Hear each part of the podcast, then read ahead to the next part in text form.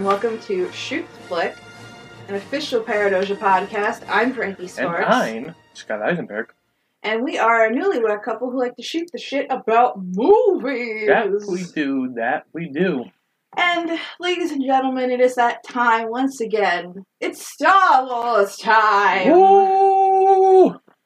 Yes, this, it's the first week of a new month, which means we are watching yet another Star Wars movie. Indeed. And this week, we've decided to go along in the, the prequel trilogy and watch episode 2 Attack of the Clones. That we did. That we did. Released in 2002.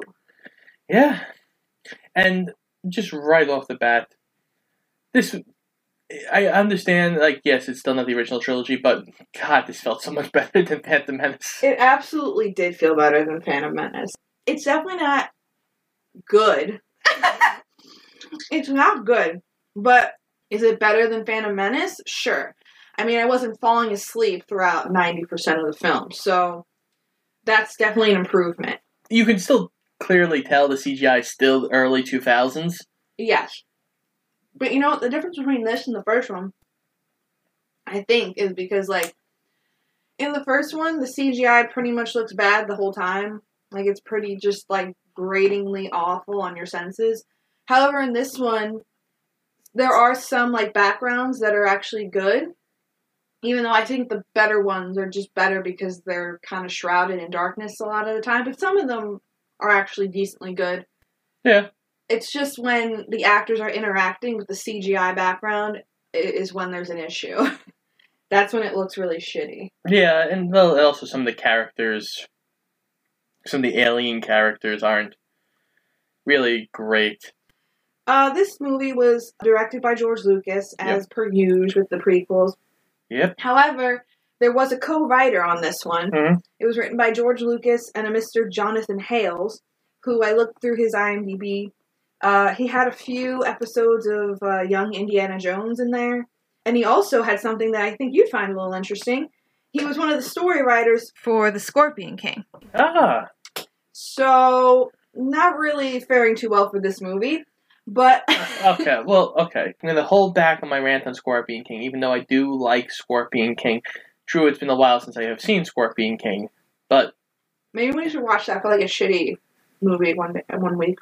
another one. I'll just Why not? we'll do uh just like my whole nine yards one. Oh yeah. Well, that wasn't meant to be a shitty one. It just kind of happened. I love those happy accidents in life. By the way, I'm still recovering from that movie slightly, so if I seem a little off this week, it's because of that.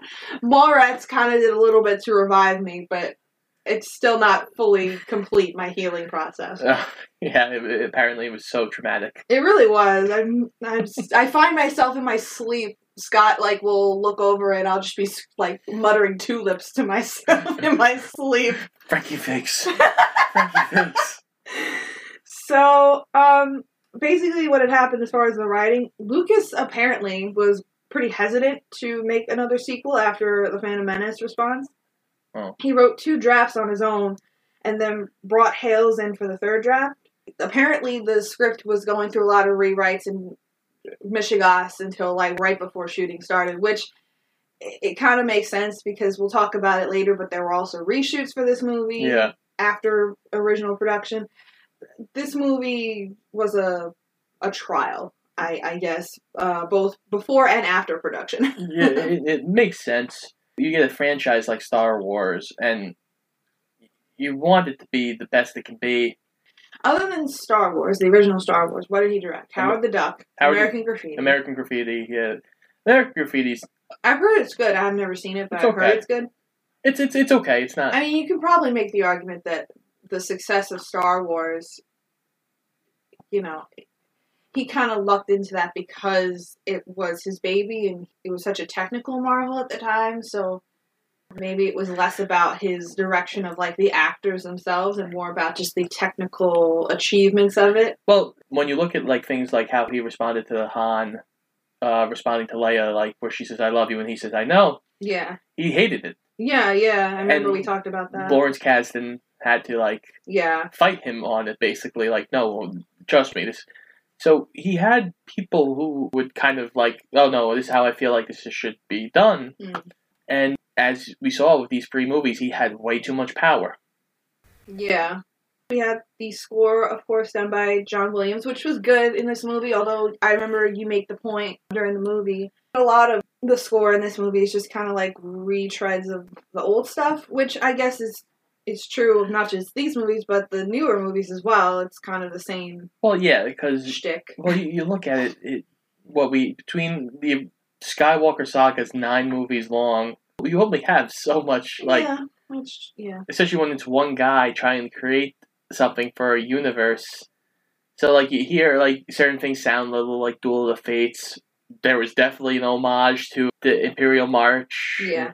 Like you hear things and they, change a little here and there, but you can clearly tell like, no, that's the Imperial March. You took that little bit from. You hear it. And eh, you know, I, I can't blame John Williams. He's still a great composer. It still sounds amazing Yeah. but you're like, this would be the fifth movie in this saga. I guess it gets hard to write for the same Yeah. yeah. series for five movies. So let's talk about awards, accolades for this film. There are some, but mostly there are some bad ones. Oh yeah, Uh, at the 2003 Oscars, this movie was nominated for visual effects and lost to The Two Towers. Master's my friend. You don't have any friends. Nobody likes you. So, makes sense. Even though I'm not really a Lord of the Rings fan, but I get that it's like a big to do. it's another big spectacle. Right. Um, this movie was nominated for not one, not two, not three, but seven Razzies. It won only two of them. So why don't you guess which ones that it won for? Okay, worst lead actor. Well, supporting. Oh, really? Hayden Christensen, who plays Anakin in this movie, we will fucking talk about him. He was nominated and won for supporting actor. And you want to guess the other one? Worst romance? No, it was nominated for that. Damn. But it won for worst screenplay. Okay. which also makes sense because we'll get to the fucking writing in this. The other nominees that it had were Worst Picture, Mhm. Worst Remake slash Sequel, Yeah. Worst Director, Worst Supporting Actors for Natalie Portman, and Worst Couple. It lost all of those to Guy Ritchie and Madonna's movie Swept Away, which I've never heard of before this, but apparently it was like really awful. Can't hit a woman, you fucking lunatic. I am the boss now. I didn't know Guy Ritchie and Madonna had ever made a movie together. I think they weren't they together at one point. I dear, I am oblivious to Hollywood. I don't know. I don't know this shit either, but whatever. So apparently, this movie takes place 10 years after The Phantom Yes. Menace. It was shot over 61 days in several different countries, including Spain, Italy, and Tunisia. So, yeah. There's there's lots of uh, fun facts in this movie. Also, you want to know a really fun fact Oh, before yeah. we get into the nitty gritty? Sure. So, for those of you who don't know, I grew up in the 90s. And in the 90s, there was this little thing that became a big to do called like pop boy bands. And my favorite pop boy band was NSYNC. I was an NSYNC girl. NSYNC all the time, day and night, know all their lyrics. Obsessed. Still obsessed, really. Um, and apparently, according to IMDb, NSYNC filmed a scene playing Jedi in this movie, but it was ultimately cut. It, and this was this movie was filmed mid 2000s, so this is like prime NSYNC Yes. time, like no strings attached. Yeah. So I don't know why they were like, "Hey, Sync, want to be in our movie? That'll get the kids in the theater," and then just cut it. I don't know, but it's I, I want to see it. I, I I know it's floating around somewhere on Skywalker Ranch. I want to see it. You want to see it? You want to invade George Lucas's house just to see that scene? Damn right. Oh God. So yeah, we can get into the nitty gritty. Just to let you guys know, like, we're not the only people who regard this slightly more than the first one. This movie has a 65% critic score and a 56% audience score. So not great by any means. Not good, not great, nothing. But it's better than the first one. So you ready for the nitty and the gritty, Frankie? Absolutely. Okay. So like every great Star Wars movie, we begin with the crawl. Da da da da da da da da da da da da. So the crawl basically says that the Republic needs to form an army. They can't. The Jedi are spread too thin. And they can't defend the galaxy, and there's a lot of problems. Hence the War of the Stars. So we start with Senator Amidala flying down because she's about to go make a big vote in the Senate to stop this army from being formed because she's afraid of the army. She's walking down her ship, and suddenly the ship explodes from the inside. And then suddenly the uh, pilot runs over, and it's Natalie Portman, who's like, "Oh no, I didn't know my stunt double was going to explode." Not your stunt double, your, your decoy. Decoy. And then she's like, as the decoy lays there dying, she's like, I'm sorry, Senator. I failed you. And I'm like, no, you pretty much did exactly what you're supposed to do. Yeah. Be a decoy and get killed for the fucking queen. Exactly. Which is funny to me because now Panaka, who's next to her, drags Padme inside, but no one else is reacting. You figure some people react to a ship exploding. A bunch of dead people. So they go straight to Palpatine's office, where he is meeting with the Jedi Council. They have to keep Padme safe, and they're afraid because this is apparently not the first attempt at her life. So he goes, uh, Well, Senator, we need to give you a Jedi detail. How about an old friend? How about Obi Wan Kenobi? we love Obi-Wan Kenobi.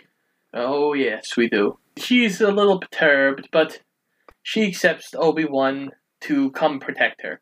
So then we cut to Obi Wan Kenobi and Anakin Skywalker riding in an elevator.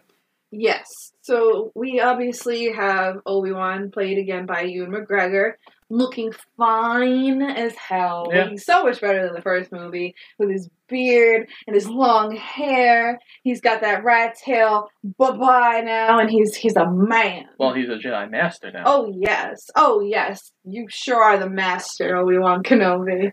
Frankie is very thirsty. I Obi-Wan oh I love Obi Wan Kenobi, and I love Ewan McGregor in general, but Obi Wan Kenobi is very handsome in this movie, and we have Anakin Skywalker, played by Hayden Christensen. Oh, yes, indeed. Not a great choice. He's kind of just like a whiny, petulant child the whole time. Yeah, I think that was a part of the direction, too, and I feel like that was a mistake as well. Uh, yeah, yeah, I yeah. I, I that's the thing. Like, I don't know if this is necessarily Hayden Christensen's fault. I don't think he's like the best actor in the world under normal circumstances, but these, I would say, probably aren't normal circumstances. Well, so at the time, at, at filming this, he is 21 years old. yeah. Well, he's supposed Anakin's supposed to be nineteen. Yeah, So so. it's not. It's fine. I do want to share a fun fact Oh, yeah. about this particular part with them in the elevator. So this is one of the many scenes in the film that was part of a reshoot, Ah. post production, and uh, there's a little bit of movie magic present in this scene. So after filming Attack of the Clones, Ewan McGregor appeared in a film called Black Hawk Down. I've never seen it. Yeah. It's a pretty highly regarded Yes. film. It is. He plays a military Yeah. personnel in that film, so he had to shave his beard and his long hair and get a buzz cut. So when the reshoots were done, while he was filming for Black Hawk Down, they had to give him fake hair and a fake beard for certain scenes. There's a couple other moments in the movie as well, aside from the elevator scene. But this is one of the scenes where I feel like you can kind of tell. um, Yeah, because it's face on. It's like, it's just him and Anakin. yeah, you can kind of tell. It's not like glaringly horrible, but if you really look, you can kind of tell it looks different. There's a scene later on where they get him, like, profile, where it's really obvious. Yeah, it's a it's a little rough at times. But what are you gonna do? Exactly. So Anakin and Obi Wan are sitting in this elevator, and Anakin's like, "I haven't seen her in ten years. Uh, I'm nervous." And Obi Wan's looking at him and goes, "Stop sweating. You just don't need to be nervous. You're a Jedi. Get your shit together." They ride this elevator up to Padme's room. They step out of Padme's room, and who's there to greet them, Frankie? Who, Scott? Army! This is so smiling to see you, sir! Good to see you again, Jar Jar. Looky, looky, Senator. Decent Jedi arriving. Jar Jar Binks. God damn it! Jar Jar is there, and he's like, "Oh, Annie, ah." so in this movie, one of the things that makes it automatically better than the Phantom Menace is that Jar Jar, while in this particular scene, has definitely a, a lesser role. Throughout the prequel trilogy, he's in so much of Phantom Menace. Then he's got three scenes in this movie, and in the next movie, he's in one scene. Yeah, I I feel like because Jar Jar got such a bad reaction in the Phantom Menace, Lucas probably was like, okay, we should like back off of him a little bit. But then, like the the things that they have him do and like, it's not necessary to have him in it. I feel like Lucas was just trying to hold on to Jar Jar by Well- the skin of his teeth. Well, yeah. Lucas likes to joke that he had this grand plan for Jar Jar, which I definitely don't think he had this grand plan for Jar Jar. I think the fans made that plan, and then he's later like, "Oh yeah, yeah, that was the plan. Yeah, yeah, yeah." because of Jar Jar being Jar Jar, and because of what he does later in the film, there is like a fan theory, quote unquote, that Jar Jar is actually a secret Sith. And Ahmed Best was quoted as saying that there were different plans, quote unquote, for Jar Jar that were never realized, inclu- including a deleted scene where Palpatine and Jar Jar are secretly talking. So I don't know if there's necessarily merit to it. I think it would have been cool if that happened. I mean, that definitely wouldn't have been expected. But Lucas, I don't think has ever really like flat out said like, "Oh yes, this was the plan." So I, I can see it either way, either the way you're saying, or he, he just kind of glommed onto an idea that was much better than any idea he had, or there was actually a plan, but then Jar Jar was hated so much, and then they fucked off with it. Well, yeah, that also Jar Jar. I think they definitely decided, oh, we're just gonna make him the patsy here because Right. that was the easy thing to do. So Anakin and Obi Wan strut in, and now they're talking to Padme, and uh, Obi Wan and Anakin have a disagreement about how they should be handling this. They literally act like throughout this whole movie, they're either acting like a disgruntled father and son or an old married couple. And it's like weird. I don't know. But I think it's even more important regarding this scene is how obsessed Anakin is with Padme. It's like obvious from the get go and it's creepy. Yeah, initially Obi Wan's like, okay, we're here to protect you. That's what we're here to do. If anything happens, we are here. And Anakin goes, oh, no, we're going to find out who tried to kill you. And Anakin's like, Protection is a job for local security, not Jedi. It's overkill, Master. Investigation is implied in our mandate. We will do exactly as the Council has instructed, and you will learn your place, young one. Jar Jar and Anakin walk off to the side, away from everybody. And as you said, Anakin's clearly obsessed with her because he lo- goes to Jar Jar and goes, I thought about her every day for 10 years. Yeah, like that's not normal. Like even if you have like a little crush on somebody, it's not normal to just think about them obsessively every single day for 10 years. Yes. We're married. Frankie, do you think about me every single moment of every single day? Not every moment. I mean, I think about you every day because I live with you. How romantic. I do too, but the way Anakin says it here, it sounds like I thought about her every moment. I mean, all the writing in this movie basically sounds like a school play. It's like, oh, I love her so much. I think about her all the time. And then, like, there's one point where, like, Anakin's talking about his relationship with Obi Wan. and He's like, he's like my father. You know, he looks after me. And I'm like, okay, these are not things that you just say. Like, you know, show, don't tell. And, like, when you want this guy to be, like, forlorn about this girl, that's fine. But don't do it in such a creepy way. Yeah, exactly. There's better ways to do Especially this. when he's incredibly immature. Like the character of Anakin is disgustingly immature. Oh, he's disgustingly immature, and it just the things he says are just fucking terrible. So then we cut to nighttime, when we see Jango Fett hire someone to kill Padme. Django, now your love has gone away. Lost you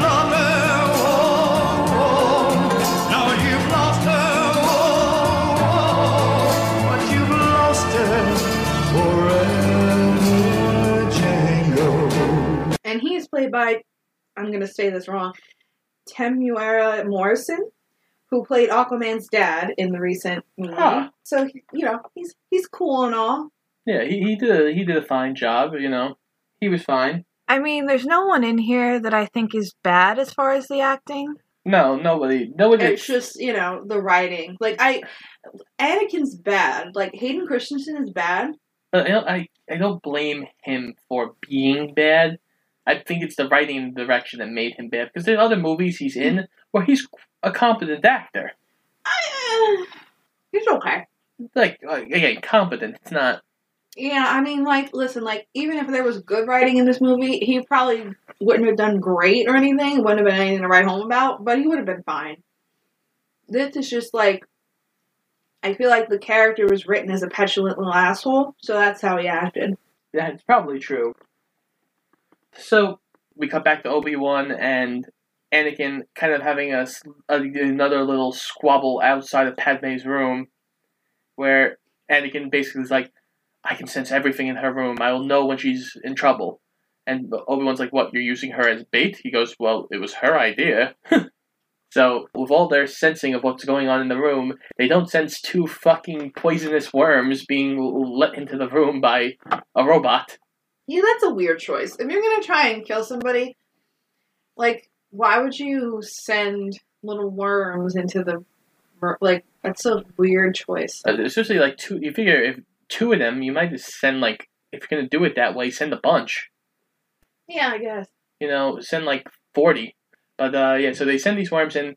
Finally, Anakin and Obi Wan come bursting through the door, cut the worms, and Obi Wan jumps out the window at the robot, which was pretty awesome.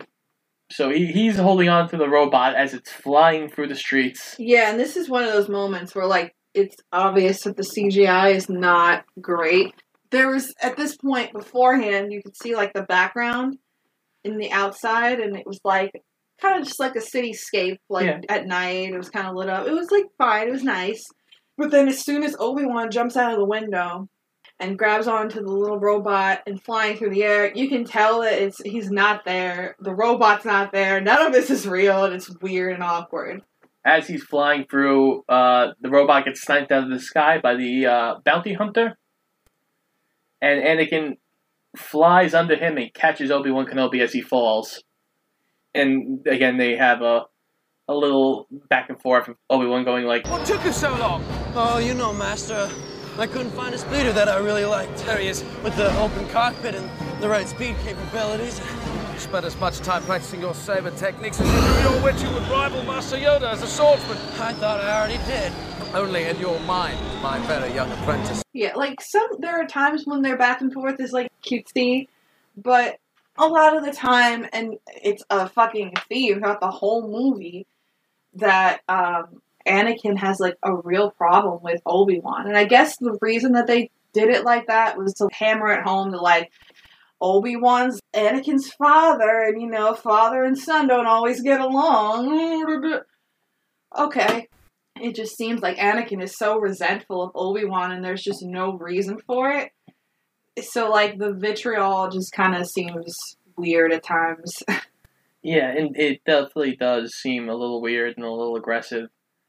Uh, so they get into the ship, and now they're chasing after the bounty hunter because this chase scene goes on a little while. And suddenly Anakin takes a shortcut, and Obi Wan's like, "Huh, we lost her." And then Anakin just like jumps out of the ship and jumps onto another ship, which happens to be driven by the bounty hunter that they're chasing. That was some shortcut, Anakin. He went completely the other way. Once again, you've proved. If you'll excuse me. I hate it when he does that. really? Does he jump out of cars very often and try to, like, smash into other cars? Apparently enough that Obi Wan hates it. You just hate his youthful spirit, Obi Wan.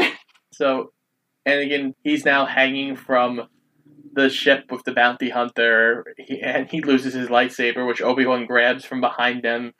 Anakin eventually gets to the point where he gets the pilot to crash. She escapes, and he and Obi Wan follow her into a bar. Now, in this bar, they're walking around. Obi Wan goes to Anakin, "Be careful! I'm gonna go get a drink." And we get probably one of the most quoted lines in this entire well, number two. Oh, yes. Yes, we, we get some uh, patented Obi Wan sass.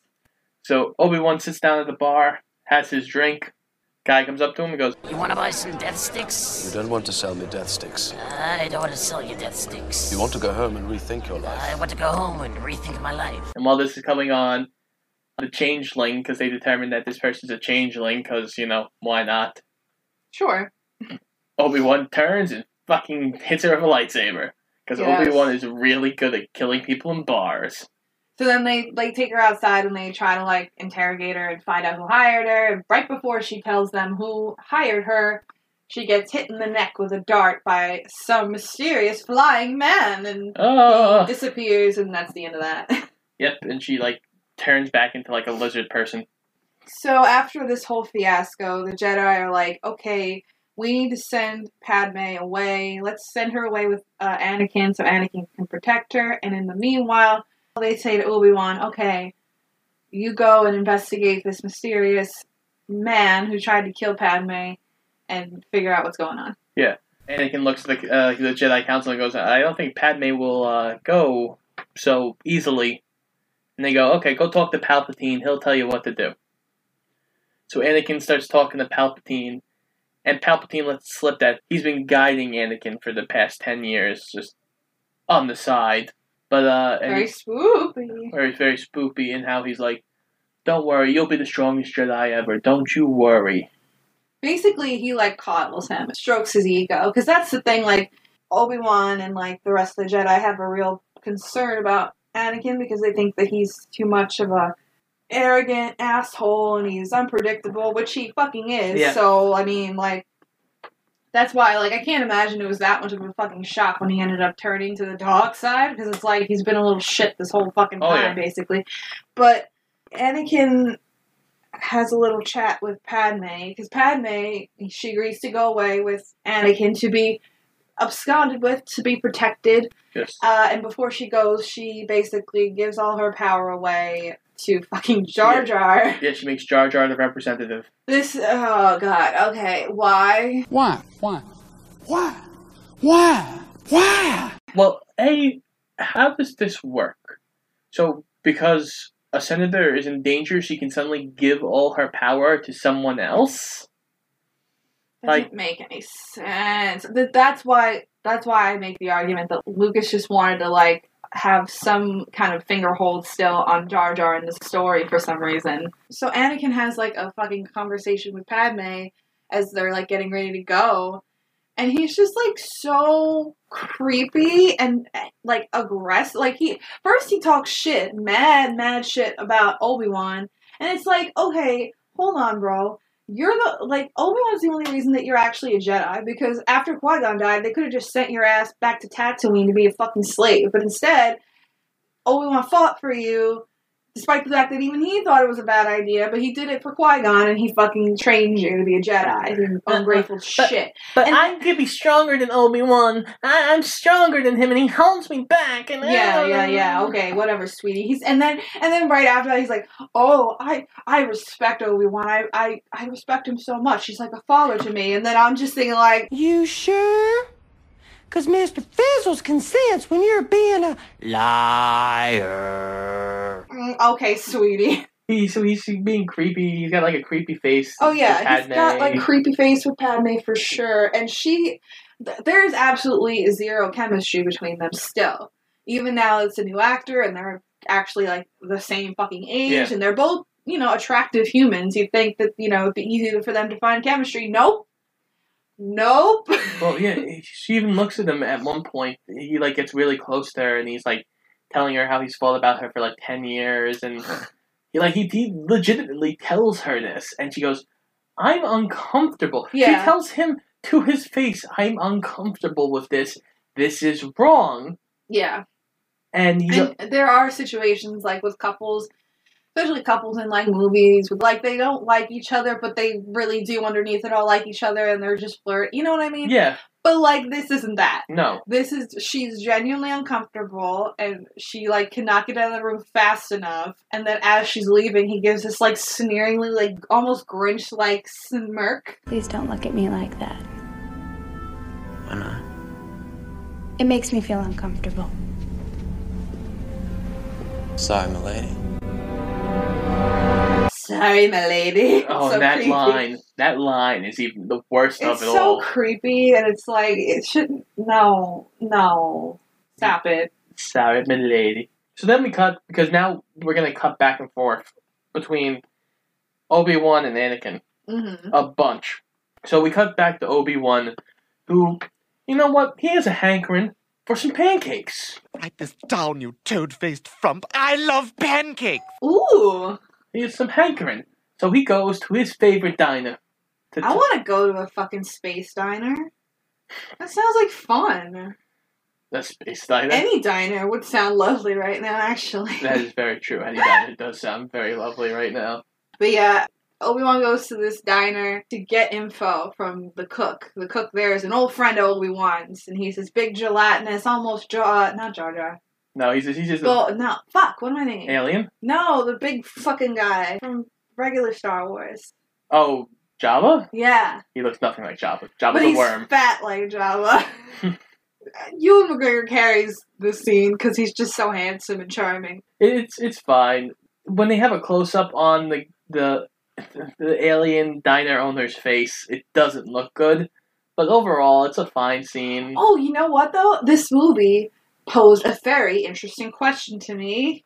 Okay. Okay. So one of the waitresses, this little droid waitress lady, she asked Obi Wan if he wants a cup of Jawa juice, and I look at Scott and I says to him, I says, "Are Jawas like creatures?" They and he's are. like, "Yeah," and I'm like, "So why? What's the juice? Like, is it just their sweat? Is it their pee?"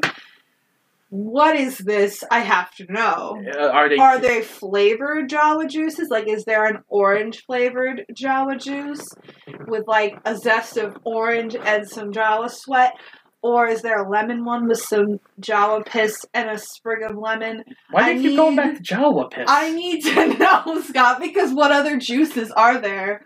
I'm sure they can make juice. They're not But it's why is it called Jawa juice? because the Jawas made It's it from the. Jawa. Because the Jawas initially made it. It doesn't mean it's. That doesn't. No, no, that doesn't make sense. Orange juice is called orange juice because it's made from oranges. So therefore, the transitive property deduces that Jawa juice is made from Jawas, and I want to know what liquid are they producing to give us juice? Fine, it's their pee. You, are you happy now? It's No. I'm really not at all. I just don't understand. So the diner owner basically tells Obi Wan, because he, he shows the diner owner the dart. and Of course, the, the random diner owner knows about the dart coming from Kamino, Which is a planet outside of the main republic. It's Right. It's like on the outer rim. That's what he Yes. says. it's twelve parsecs from the outer rim. So he goes to look for Kamino in the archives, just to, because he's like it's a, it's around there. He doesn't give him an exact location because he doesn't know. So uh, he goes to the archives and he can't find Kamino in the archives. Oh yes, and the uh, the like head archive lady is trying to help him. Like you know, she's basically like a librarian, and she's like, "Oh, Master Kenobi, this planet you speak of doesn't exist." And he's like, "No, no, maybe the archives are just incomplete." And she, she gets so mad. She's like, "Well, fine." She just walks away. It's like, "Don't you fucking tell me how to do my job." Do I tell you how to do your job and use your fancy lightsaber? No. Everybody in the fucking galaxy far, far away is very salty.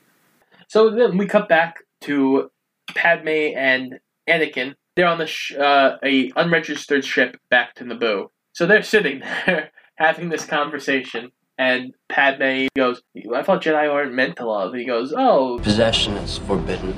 Compassion, which I would define as unconditional love, is central to a Jedi's life. we're supposed to love. We're meant, we're meant to love. We're love." encouraged to love. And I'm like, no, I don't think you are. But, uh, okay, like, sure. but we're, we're skirting the rules here. Just a little bit, because he wants that Padme pussy. Next, we cut right back to Obi Wan, who goes to talk to Yoda, who's Lots in, of talking in this yeah, who goes to talk to Yoda, who's in the middle of a class with a bunch of young Padawans. Obi Wan goes to Yoda, I can't find this planet. It's supposed to be in the archives. I can't find it. So Yoda goes, hmm, Master Kenobi, lost the planet. How embarrassing. Oh my god. Even Yoda's salty. What the fuck's going on here? yeah, but Yoda's funny. And then they have like a powwow with the kids. Yoda's like using the situation to educate the kids. They set up like a projection of the solar system or whatever, and they're like, okay, the planet's supposed to be here, but it's not in the archives. Why would that be? And a little kid just pipes up and he's like, um, maybe because someone deleted it from the archives. And it's like, okay, you couldn't have figured that out without the five year old telling you? like, what? Yeah, okay. Like, uh, great. That's a good idea, kiddo. Like, hello. Aren't you guys supposed to be fucking smart? So we cut back to Anakin, who has taken Padme back to Naboo. They have this meeting, and they ha- Anakin and Padme get into a little squabble. yeah, he gets really snippy with her when she, like, asserts herself and she's like, no, I'm, you know, I'm gonna take the lead here. This is my home. I know what I'm talking about. And he's like, like, takes a deep breath and, like, okay, like, holding back anger. He's like, yes, my lady. And I'm like, okay, what, you have a problem with assertive women? Why are you fucking wanting to date a queen here? Well, not even that. She also she at one point calls him a Padawan. Yeah, which is what he is, and he gets like pissy about that too. And it's like, okay, sweetie, you're not a fucking like Jedi master. Like, calm down. He's he seems very not only just like a little pissant, but like controlling as well. Oh, like, he just definitely. doesn't, you know, it's just not a good recipe for a mate. No. So Obi Wan goes to Kamino. He oh. finds Kamino. He lands. He walks in, meets the cloners as they are known, the people of Kamino, who go, "Oh, the army's basically ready for you." And he's like, "Army?" Turns out, Master Dyas, over ten years ago, Which is a character who we never see or meet ever. he's he, we meet him It's in. just nobody. I think we meet him in a flashback in the Clone Wars TV series. But like, why? Why would you even? Because it just makes it more confusing, and like, it doesn't need to be another totally different person. Why don't you have it be Qui Gon? I was gonna say you could have made it be Qui Gon. You could have even made it be like one of the like Yoda or fucking Windu. You could have made it be any of them. Yeah, like it, it, it seemed to make very little sense. But uh, so Sifo Dyas petitioned this clone army without the council or the Republic knowing. Blah blah blah. They have this giant army of clones made from Jango Fett, Jango. this bounty hunter, who the only thing he asked for was money and a clone that doesn't grow fast. Yeah, because all the other clones they like rapidly age, so they can quickly become an adult and like be you know good fighters and whatnot. But he wanted a regular old kid. Imagine being that kid and you're like, oh, I'm playing with all these other kids, and all these other kids grow up Yeah. at high stakes age. And this kid, we meet him in just a little bit, but he's supposed to be young Boba Fett, which Yes. is kind of weird. Like, how was that received generally? Not well. Not well. It was not received well because it wasn't said that Boba Fett was a clone. It doesn't add anything. It doesn't. It's it's just kind of stupid to be honest. Obi Wan comes in there and uh, has a discussion with Jango Fett. I'm just a simple man trying to make my way in the universe. Ever made your way as far into the interior as Coruscant? Once or twice. Recently? Possibly. You know, he's like, "Oh, okay, that's fine," and he walks out. And Jango's like, "We gotta go." They're on to us. So uh, yeah, Annie and Padme have more talks. Um, Just more talking. Anakin and Padme are like walking around and like chatting about things, and this is where we get the pretty infamous line of I don't like sand. It's coarse and rough and irritating, and it gets everywhere. how how is that deemed to be a good line to put in your movie where you want the two leads to be romantically entwined and like have engaging romantic flirty conversation also, you figure he comes from Tatooine. yeah there's sand everywhere Like, get over yourself. oh my god You lived around sand your entire life. Yeah, like you should be the sandcastle champion, bro. Like, what are you talking about? And then they have the most weird, awkward, like five seconds of just like dull, mind numbing silence. just staring at each other like intently. But he looks at me, and I look at him, and he looks at me, and I look at him, and he looks at me, and I look at him. You think Anakin's gonna fucking stab her in the fucking skull the way he's looking at her, but then they just like slowly but surely like lean in and have the most soulless kiss ever in creation, and they kiss for like a good like thirty seconds before Padme's like, "No, I can't," and then we move on, and they're just like. Next scene, they're like sitting in a fucking grassy field, which this background, this is one of the backgrounds that actually looks good. It's like a grassy field and then like a fucking mm, waterfall Yeah. background. So that was kind of nice. But then like they they're chatting about like democracy and how Padme's a, a politician and Anakin doesn't trust politicians and he doesn't like how the system works. He sounds like a fucking like little teenager, like fucking emo, like oh I don't like the government. Fuck off. And there should be somebody to make them do what they're supposed to Yeah, do. that was so stupid. He's like, yeah, I want a democracy, but like, if they don't follow it, then they have to have someone make them do it. I'm like, that's not a democracy. You're actually describing a dictatorship. And as soon as I said that, Padme goes, well, that sounds more like a dictatorship to me. And I'm like, yes, it is. Yes, oh, it is. And during this, we also get like a playful scene where Anakin's riding this beast and falls down, Because and it's funny. and he fakes and he, and he fakes that he's hurt, and Padme comes running over like Anakin, no! Oh, no. And he's sitting there laughing, and they, Oh, and then they roll around in the grass. and she then oh. like mounts him. and- It's so cute, and then it just kind of freezes for a couple of seconds before it moves to the next scene. It's weird. I don't know. It's it, this whole thing is weird, man. now they're sitting and having food, and Oh yes, they're eating fucking a single pear with a knife and a fork. yeah, he, he like takes the pear away from her with the force, Yeah, it's like floating in the like. and then he brings it to himself, cuts a slice, and then floats it back to her. I'm like, It's so weird because literally within these three scenes, Padme goes from very clearly uncomfortable and not okay and awkward with everything that fucking Anakin is doing towards her to giggling and flirty. yeah. And it's it doesn't make any sense. Cause it's it's it, no. No, no, no, no, no, no. No, no, no, no, no, no, no, no. You misunderstood. His behavior hasn't changed. He's still the same creepy kid, but now suddenly you like him and you're like giggling and all flirty and shit. It doesn't make sense. yeah, he at at one point looks at her. He goes, "The the closer I get to you after that kiss that shouldn't have been." Oh yes, they have like this angsty emo kid fucking scene by a fireplace, and literally he just expels this like fourteen year old emo poetry at her. I'm haunted by the kiss that you should never have given me. My heart is beating, hoping that that kiss will not become a scar. it's like ridiculous. yeah, it, it's it's not good, and they're like, "We can't, we can't do this." That's basically what's decided here. We can't do this. We can't be in a relationship.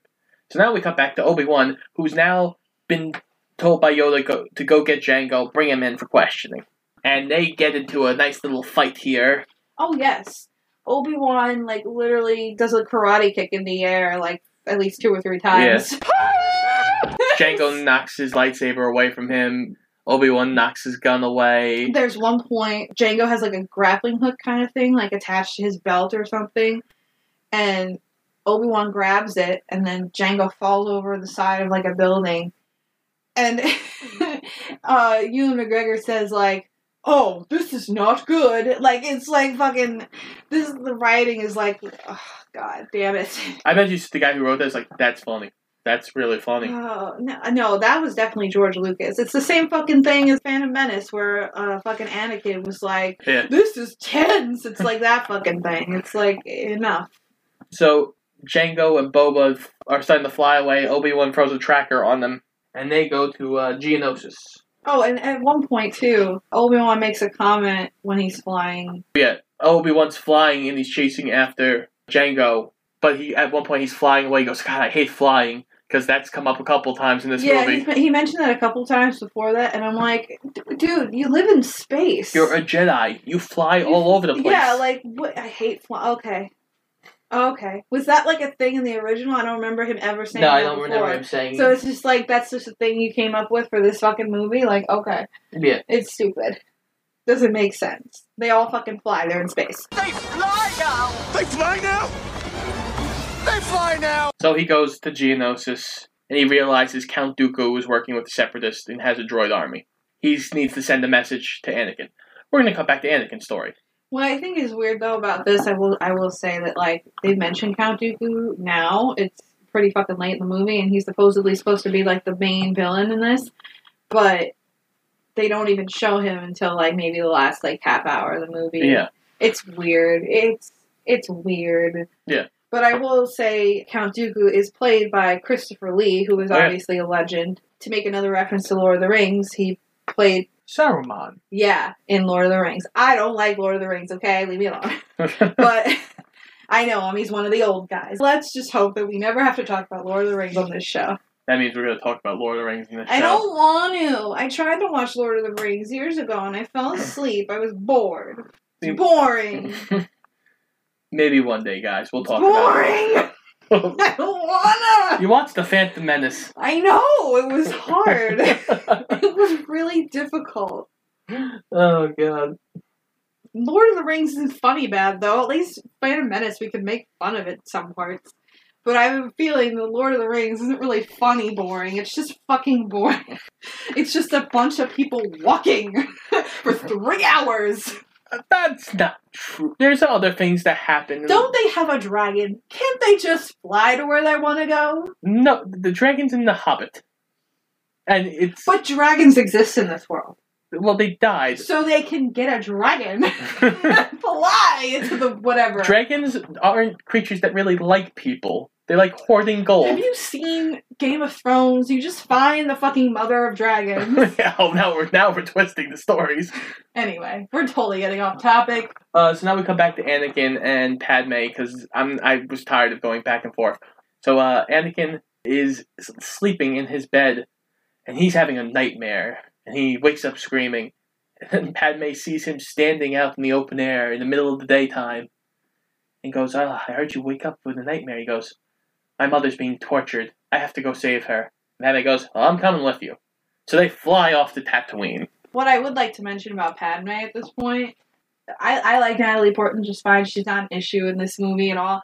But I did find it funny that like she had about fifteen thousand costume changes, some of which were like cool looking, and some of which were like okay. But yeah, even more so than the Phantom Menace, because in the Phantom Menace she basically was playing two characters because she was playing Queen Amidala and Padme, but in this one she has even more fucking costume changes, and so most of the time seemingly for no fucking reason. Yeah, the, George Lucas had a thing with her hair. Like uh, she had different haircuts throughout the movie. oh yeah, like a lot of them too were like not always buns, but they were like two buns or blobs of hair on the side of her head, and we like we get it. You're Leia's mom, like okay. so they go to they go to Tatooine, and Anakin's first instinct, which is usually actually actually a pretty good instinct, he goes to uh, Watto. Oh yes, didn't you didn't you miss Watto from the first movie? He's back, guys. So exciting. And Watto doesn't recognize Anakin until uh, Annie basically goes, "Where's Shmi?" And he goes, "Oh, you're Annie. Ah, I sold Shmi." I sold your mom because she's a slave. And uh, she was bought by Lars, who freed her and married her. He he's a moisture farmer. Wink, wink. And uh, Anakin goes over to the moisture farm, where he meets Aunt Beru and Uncle Owen. Owen's played by uh, Joel Edgerton in this movie, He is. which I mean I kind of found interesting because he's actually a good actor, but for some reason he's like in this movie for five seconds. so that was a good call. Joel Edgerton like looks at him and goes, "Oh, you're Anakin. So I'm your stepbrother." And Anakin like completely ignores I'm like him. fuck you, bro. I don't give a fuck. I don't know you. Yeah, he seems very resentful of his mom's new family. Basically, what happens, they find out they have a little chatty chat, and the guy Lars tells Anakin, "Hey, your mom was kidnapped by Tusken Raiders in the night. She's been gone for a month. We can't find her. She's probably dead." And it seems like he's kind of resentful of them because of that. Which I mean, that's at least understandable. Well, Lars lost his leg. Yeah, like I get it. I'm not mad at them, but like I- as a immature, upset young guy who hasn't seen his mom in ten years, and then he goes to help her because he thinks she's in trouble and she's been kidnapped, and her husband and like stepson are kind of just like, yeah, well, she's probably dead. Like that would kind of annoy me too, to be fair. But in the same breath, you have to look at it this way: the Tusken Raiders are, at, in at least in this universe, are not known for their kindness. They usually kill a lot of things. So Anakin goes, "Stay here with them. They seem like good people. I'm gonna go get my mother." Yeah, and he like they have a moment outside, uh, saying goodbye, uh, him and Padme, and like you just see their shadows against like the wall, and I was just thinking like, wow, I feel more emotion watching these shadows of people than actually watching the people. Isn't that miraculous? Now it's funny because I was reading online. Somebody, a bunch of people apparently say the shadow of Anakin on this point looks like Vader, and I'm like, no, it really doesn't. Yeah, It kind of looks like he has a helmet on, but it doesn't look like Vader. yeah, I don't see that at all. Anakin goes, finds his mother. She's very close to death, but she doesn't look too bad. Couple scratches here and there. Yeah, but she's probably been fucking tortured. Like, she Yeah. probably had a very rough go. She's dying in his arms tonight. Yeah, and okay. Oh,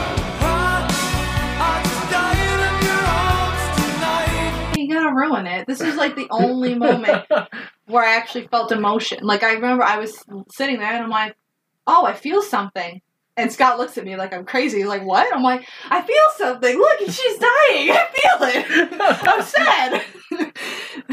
like he's like, you know, he's crying. You know, she she's dying in, in his arms, Tonight.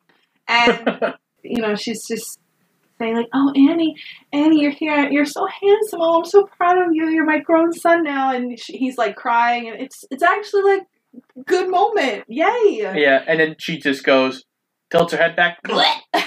yeah, it's a, it's pretty much a very obvious like over the top moment. And then Anakin goes out and just fucking slaughters the fucking Tusken Raiders. Yeah, and you mentioned something that I didn't notice the first time watching it when he's about to kill them. There's actually, if you listen closely, there is Liam Neeson as Qui Gon Jinn saying, Annie, no. Qui Gon, as a Force ghost, is trying to communicate to Anakin Yeah, I didn't notice to that. not kill the Tusken Raiders. Yeah, interesting. Yeah, and we cut the Yoda who goes, I feel young Skywalker is in pain. Yeah, I thought that was kind of weird. I don't know. I don't. I don't know if I liked that scene because it just seemed like it was there for no reason. It was just there so like we could make it clear to the audience, like, okay, this has been an important moment for Anakin. He's made a turn towards the dark side. He's suffering. Okay, we get it. Like we saw it. We saw it with our eyes. We don't need to be told it by another character. Yeah. So Anakin takes Shmi's body back to the farm, and he has a discussion with Padme, which Oh yeah, this scene is ridiculous. Oh my god. he looks at Padme and goes, They're dead. Every single one of them. And not just the men, but the women and the children, too. They're like animals. And I slaughtered them like animals. This whole scene, the writing is basically like straight out of a school play. That's why I said that before because it's just like so obnoxious and simple, and but not in a good way. It's just ugh. First of all, he's blaming Obi Wan for everything because why? I don't know. He's like, it's all Obi Wan's fault. He's holding me back. I'm I'm a better Jedi than him. Like, shut up. Yeah, I don't know why, you know, but he yells at Padme that he's slaughtered all the Tusken Raiders. Yeah. And then Padme, Padme goes, he's like getting upset and throwing shit. And Padme just goes, What's wrong, Annie? What's wrong? His mother's dead. just fucking, his mom just died a very and he killed, horrible death. And he killed a whole tribe of people. yeah, like, don't be stupid, Padme. You're the only, like, normal, semi tolerable fucking character in this movie besides fucking, like, Obi Wan and maybe Windu and Yoda. Oh, damn straight Windu. Um, But So- Yoda and Windu aren't in this enough for me to be satisfied. No, they aren't. And so now Obi Wan sends Anakin a message that Anakin sends to the Jedi Order about Dooku building this this army.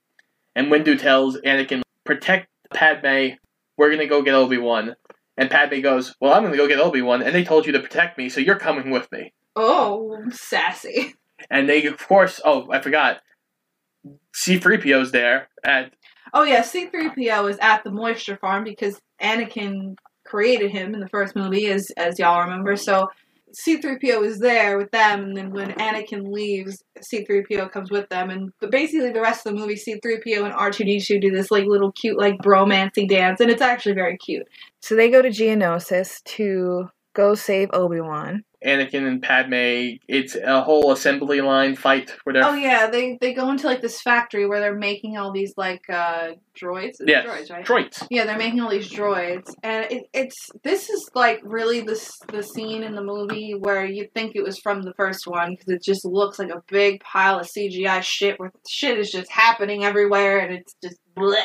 Yeah. Anakin's lightsaber gets destroyed. Yeah. Padme almost gets killed. R2 saves her. Uh, C3PO gets his head knocked off and put onto another droid. Because in comedy. Oh my goodness.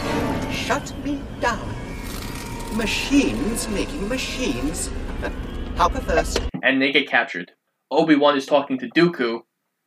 And Dooku basically offers Obi-Wan to join him because he goes, I wish Qui-Gon was here because Qui-Gon would have joined me.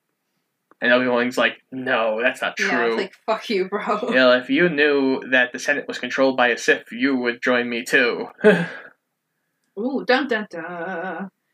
Anakin and Padme are captured and they're about to be like taken somewhere. And right before they are, Padme leans over to Anakin like, I love you. And I'm like, no! no, you don't! Stop this. And Anakin looks at her and goes, Really? And he, she goes, I thought you said we couldn't be together. And she goes, Well, we're gonna die anyway. We're gonna die anyway, so let's just do this. We're- I'd rather just tell you that I love you than die with you not knowing. Okay, whatever. Like, it's supposed to be this really powerful moment where, like, we're about to die, but I want you to know, before we die, I, I want you to know I love you. And it's like, uh, I don't care. So the, the two of them are taken out into this gladiator style arena. Yes. And just as a side note, Gladiator came out in what, like 98? 98, 99. Uh, this movie was filmed right around that time. Coincidence? Eh, I think not. Are you not entertained? But then uh, they go out. They're they're taken out there and they're tied to a couple of posts right next to Obi Wan, who is also tied to a post, and he looks pissed. Oh, he He's like, "What the fuck are you doing here, you piece of shit?" And he looks at he looks at Anakin and he goes, What are you doing here? And Anakin goes, We decided to come and rescue you. Good job. Sassy motherfucking queen. I love him. So they've released these three beasts, one who is like a giant praying mantis, one who's like a rhino, and one who's like a lion dog. Yeah, and this part with all the CGI creatures, it it doesn't look terrible, but it doesn't look good either. No. It's very eh, not great. Like, uh, uh. You know where the, the rhino kind of reminded me, kind of looked like he could fit into that old Disney dinosaur movie?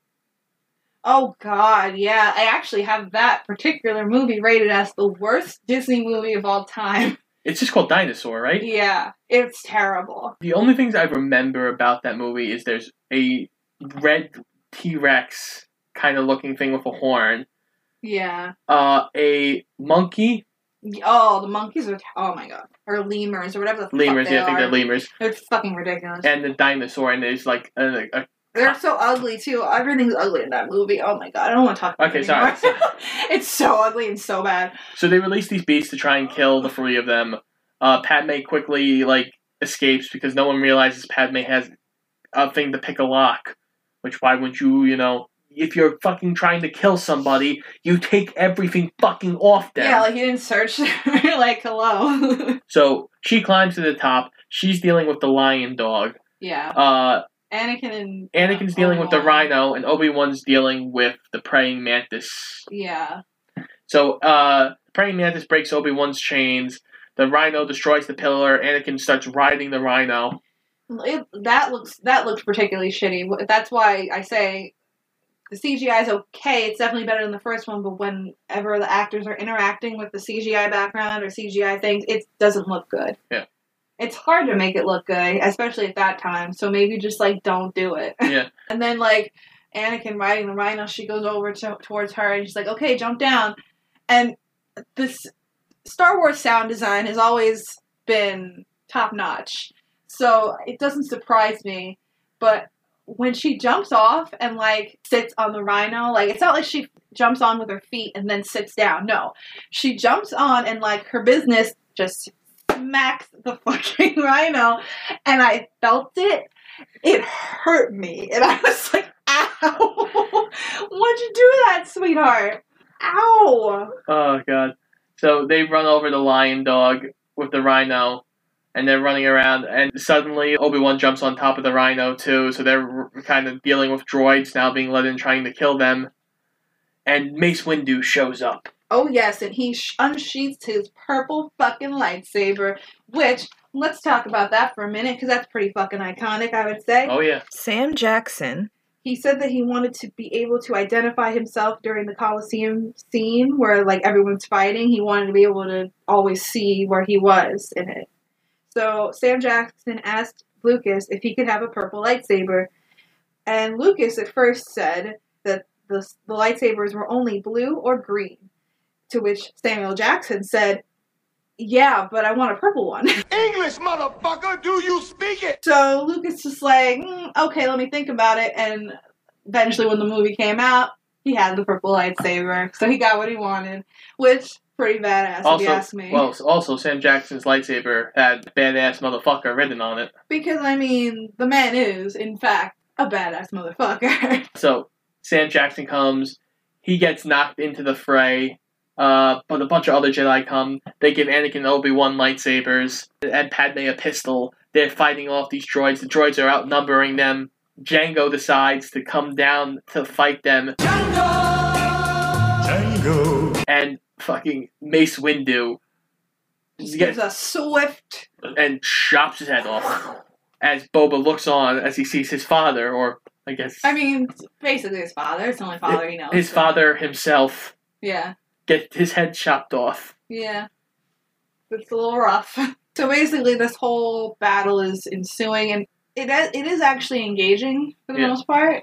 I can't help but compare it to the big battle in the last movie with uh, droids Yeah. and the Gungans, and it's just like you want to fucking tear your eyes Oh, out. yeah. But at least this is competently done. Yeah.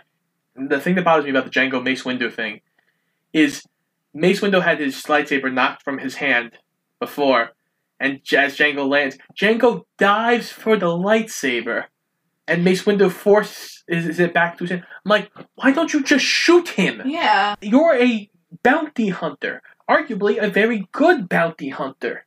I don't know because they don't really say, but I, I would assume you're a good bounty hunter because Boba Fett's apparently one of the best in the galaxy, and he's you. So right at the moment where you think the Jedi are kind of at their wits' end, Dooku is kind of got him up against the wall. Well, yeah, yeah. Dooku offers them a chance to give up, and then Yoda pops in with, A big ship with a bunch of clones on it. and they fight back the droids. Yeah, that was a pretty cool moment. I do like this movie for the reasons that Windu and Yoda are actually doing shit in this movie. Like for the first movie and for like basically the first half of this one, they're just sitting in the fucking Jedi Council not doing much. They're doing lots of talking, but nothing like really substantial.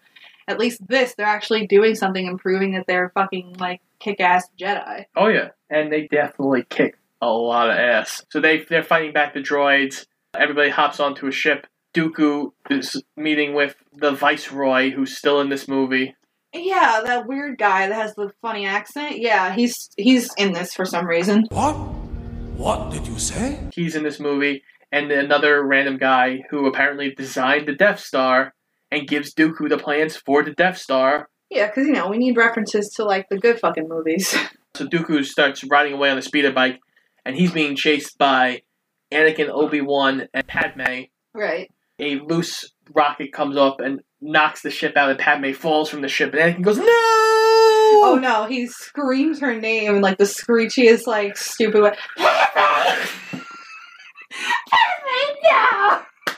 And Obi Wan's like, "Get yourself together, you fool! Like, hello, What would she do? we got shit to do." And What- he's like, "I can't leave her. She's fine. It's a bunch of sand. She'll be fine." but it's coarse and rough. It gets everywhere, Frankie. Anyway, so Anakin and Obi Wan eventually arrive at the hangar where Dooku is, and they have this cool moment where they like lightsabers in hand, they jump off the ship like before it even Yeah. lands, and they're running. I like that shot. That shot's cool. That was a good shot. They- So they meet up with Dooku. Obi Wan looks at him and goes, "Okay, Annie, you're gonna go left, and I'm gonna go right." And then he goes, "No, we're gonna go straight at him." And Anakin goes at him. Which okay, he's learned nothing. Like when you went against your master's orders, you got yourself into trouble multiple times throughout this movie. Like, so don't do that. Like, learn something. You're really just like proving what everyone says about you that they think you're unpredictable and you're not mature and you can't handle. You're hot headed. yeah, like he's just a fucking little idiot. well, I hate him. he gets force lightning out of the way, No shit, you dumbass. So then Obi Wan's up fighting by himself. and uh, Dooku is more experienced than Obi Wan, so he eventually he hits Obi Wan in the leg with the lightsaber and the arm, just making sure Obi Wan can't fight. Yeah. And he goes to strike Obi Wan down, and Anakin stops him at the last minute. So Anakin and Dooku are now going to fight. Obi Wan force pushes his own lightsaber into his hand and hands it off to Anakin. So he's got two lightsabers. Yes. Dooku's one. I do like this fight. There are points where it's obvious, like that they're pulling away and doing wide shots because they want to avoid showing Yeah, Chr- Christopher Lee Christopher Lee's and old man. double. so yeah, but I mean, despite that, it's it's still a good fight. It's a good fight. Uh, there's a point where the lights go out, and the two of them are like you can see like the lightsaber light clashing, and it's like lighting up their faces, Yeah, and like yeah. it's a cool shot. Oh yeah, that was cool. Um, basically, Dooku gets the upper hand and just fucking chops off Anakin's hand. And then who shows up? Who's that? Yoda, the little green man. Yes, Yoda's at the entranceway. He's running in. He's ready for a fight. I love how when he walks, he just does the fucking old man grunts. Yeah. yeah. Oh god! So Dooku throws something at Yoda, and Yoda just like pushes Yeah, it out like of the he's way. swatting a fly. Like, get the fuck out of here. He then tries to drop something, and Yoda Yoda pushes that away too pretty easily. And then Dooku shoots him with Force lightning, and Yoda fucking absorbs it. And he goes, "There's a lot you still have to learn, Dooku." And Dooku's like, "Okay, well, if we can't decide it this way, we're gonna decide it with lightsabers." Doom. And they go at it for a little bit. Dooku, I think, feels like he's gonna lose this fight to Yoda because the little green Muppet's kind of even with him right now. Oh, please, I wish he was a Muppet. Imagine how they would have did. They wouldn't been able to do, like, the fucking karate moves with the, the fucking... Kermit does karate, I think. But not to th- this extent. This is pretty, like, swift, and it wouldn't have been swift if he was a Muppet, let's put it that way. Yeah, probably not. Finally, Dooku decides, you know what? I'm going to crush Obi Wan and Anakin, and fucking pulls a fucking thing down, and Yoda has to Yeah, stop it from crushing the two of them. Dooku gets away as Yoda saves both Obi Wan and Anakin. Yay! So Dooku flies away and goes and meets up with Lord Sidious. Lord Sidious. Who And he- fucking Palpatine. They have him, like, hooded and shrouded in, like, shadow. Like, it's a secret who he really is, and it's like, why are you doing that? well, I guess if you were just watching the first one, Well, why would you be doing that? um, why would you watch the prequels and never watch the original? That doesn't even make logical sense. yeah, I don't know. I mean, that's I'm sure some people have done it, but it's just like, Yeah. why? during all of this, Palpatine's in his office with Jar Jar and a bunch of other senators. He goes, "Oh, well, if only we had a senator who was brave enough to nominate me as the chancellor to have all the emergency power." Basically, pulling a Hitler move. And they all just turn around and look at Jar Jar. And this is kind of the. We need someone brave enough to do it. Yeah, it's fucking horseshit, but like that's basically I guess the the basis of the theory that he was secretly a Sith the whole time. Like that it was like all a plan that Jar Jar was a part of and Or he's just dumb enough to fall for it. Misa propose that the Senate give immediately emergency powers to the Supreme Chancellor. Misa nominates Emperor Palpatine. Oh, did I say Emperor? I meant Senator. Ah, Chancellor Palpatine. Misa's so clumsy. And then, of course, Palpatine accepts, and he's got all the power now. So we cut back to uh, Obi Wan having a discussion with Yoda and Windu about the Senate. Now they have to keep a closer eye on the Senate now. They're worried because Dooku said something about the Senate.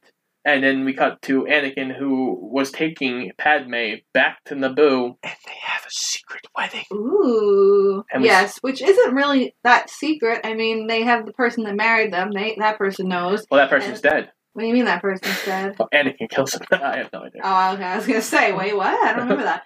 Um, and then they have C-3PO and uh, R2 sitting there. So I mean, it's not really a secret wedding. And you know C-3PO would blab the fuck out yeah, he's got the biggest mouth out of anybody in this goddamn galaxy. Well, I even think if you think about this movie, when Anakin is sitting there and Padme falls out, I think at that moment Obi Wan kind of knows. Yeah, I mean, he probably figured it beforehand because, like, he, he was talking like so much about her and like creepily Well, so. at least he assumes he was, he's obsessed with her. Yeah, yeah. But he he might not have fully understood how serious it was on Padme's side too until like later on. Maybe.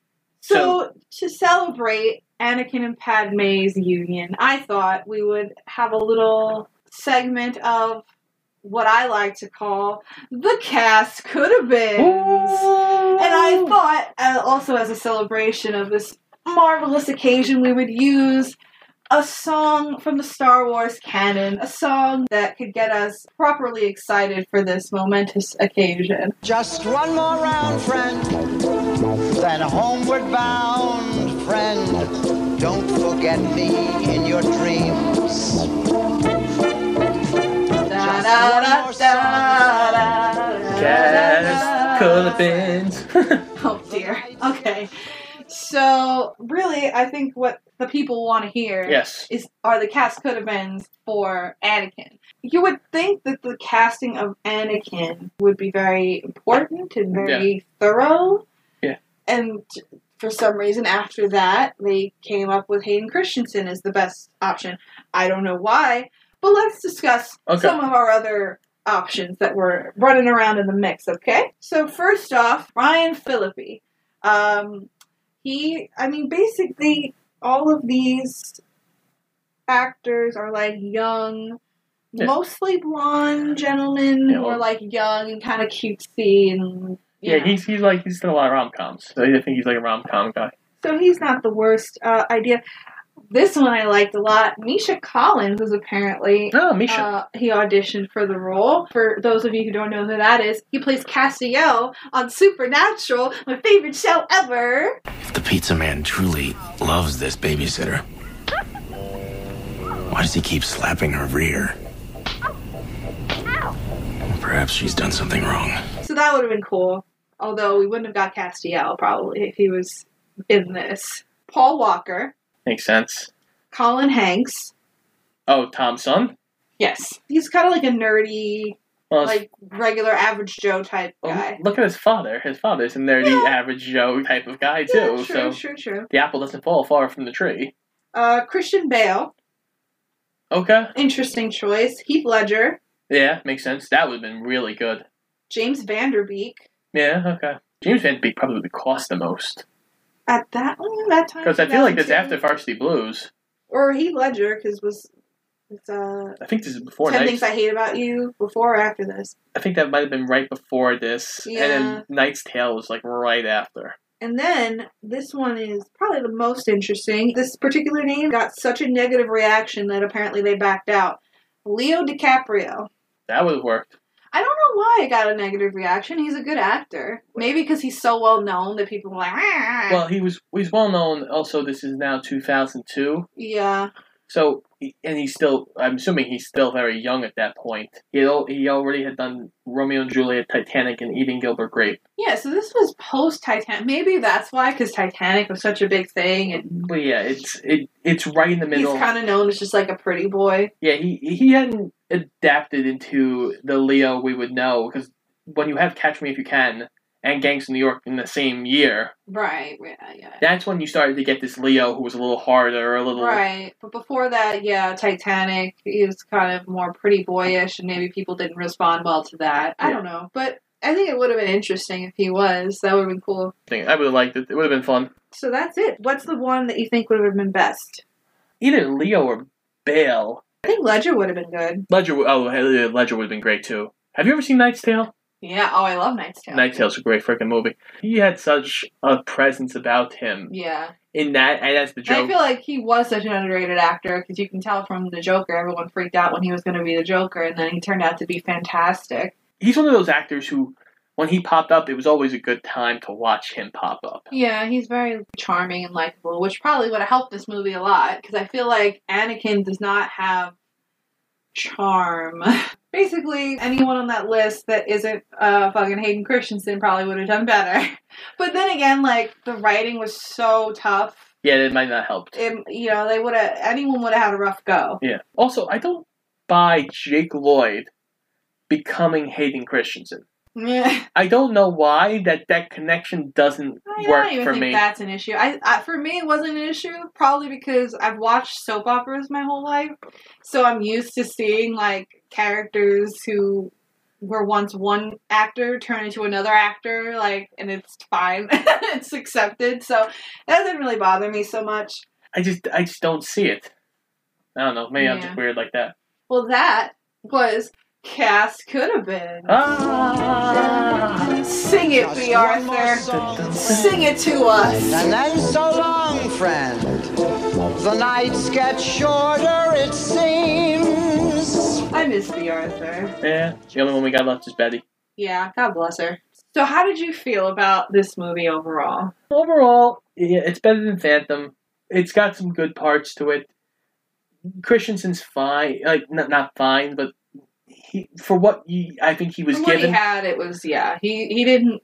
I don't think he's a great actor, but I don't think he's really the main problem in this. I think he's just kind of a symptom of the main problem, which is that the fucking writing the direction is terrible. Yeah, the direction is terrible, but the action's still pretty good. I'm actually engaged in this movie for the most part. There's less annoying characters. Yeah, you know, I'm okay with it. Yeah, I don't like it for sure. I have it rated as a two. Yeah, I have it as a two as well. This definitely was a more enjoyable time than the last movie we watched for Star Wars. So I, I am looking forward to the final entry into the prequel trilogy. Mostly because that means we get to move on to the new trilogy, Yeah, and which is significantly better. At least the first two. But first we gotta get through Revenge of the Sith, oh yeah. which is supposedly the best of the prequel trilogy. I'm sure that's true. No, sorry. but it's not to be good. Next week, Scott's to introduce me to a movie, so we're to go right back to our OG format, and it's to be a damn good time. So make sure you come back and join us. So this has been Shoot the Flick, an official Paradozer podcast, and I'm Frankie Sparks. And I'm Scott Eisenberg. Make sure you check us out on Instagram and Twitter at Shoot the Flick, and also check out our weekly episodes on iTunes, Spotify, Google Podcasts, iHeartRadio, and a bunch of other places too. We'll see you next time for a brand spanking new movie review. See you later. Good night, but not goodbye.